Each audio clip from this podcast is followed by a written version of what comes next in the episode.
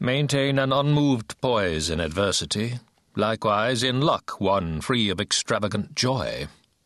Bear in mind my admonition, Dellius. Whether you pass a lifetime prostrate with gloom, or whether you celebrate feast days with choice old brands of Falernian stretched out in some green, unfrequented meadow, remember your death is certain. For whom but us do silvery poplar and tall pine conspire such welcome with shadowy laced boughs? Why else should eager water bustle and fret in its zigzag channel? Come, bid them bring wine, perfume, and beautiful rose blooms that die too swiftly.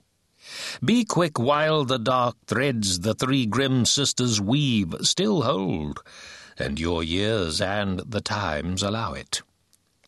Soon farewell, town house, country estate by the brown Tiber washed, chain acres of pasture land. Farewell the sky-high piles of treasure left with the rest for an heir's enjoyment.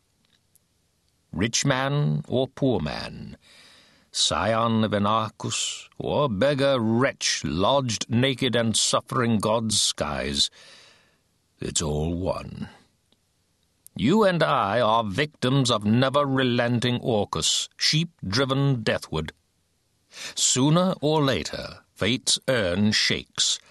The lot comes leaping for each of us, and books a one-way berth in Charon's boat on the journey to endless exile.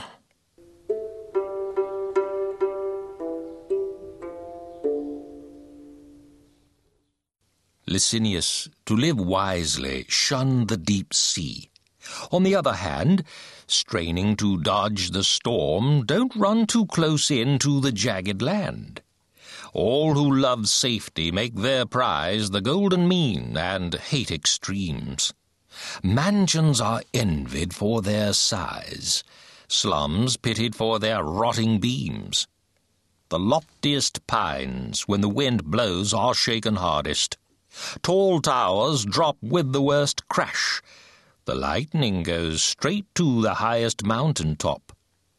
Hopeful in trial, shy in success, the seasoned heart knows luck will swing. Jove brings foul weather. Nonetheless, he soon supplants it with sweet spring. If things go ill now, before long they'll mend again. On certain days the bow lies slack, the sleeping song wakes in the lyre. Apollo plays. When hardship comes, show a brave mind and a bold face. But when the gale follows too fawningly behind, be prudent. Reef the bulging sail.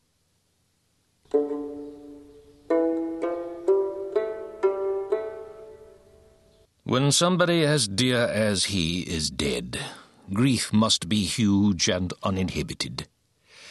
Melpomene, to whom, God-given, belong lyre and clear voice, teach me a funeral song.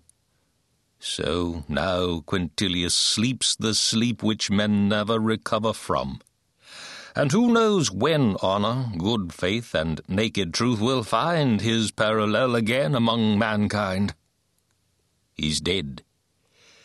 Good men in plenty mourn his end but none of them as bitterly, my friend Virgil, as you, who even now still strain the power of prayer, demanding back, in vain, life which the gods on their terms lend and take. Though you were Thracian Orpheus, and could make forests attentive to your lute, would music conjure the blood back to his veins, or physic the sickly ghost, once it has passed the gate which Mercury, stern officer upbait, shuts against all entreaty, and been made of that grim wanded shepherd's flock a shade? Loss hurts, yet patience helps us to endure the ills no human should presume to cure.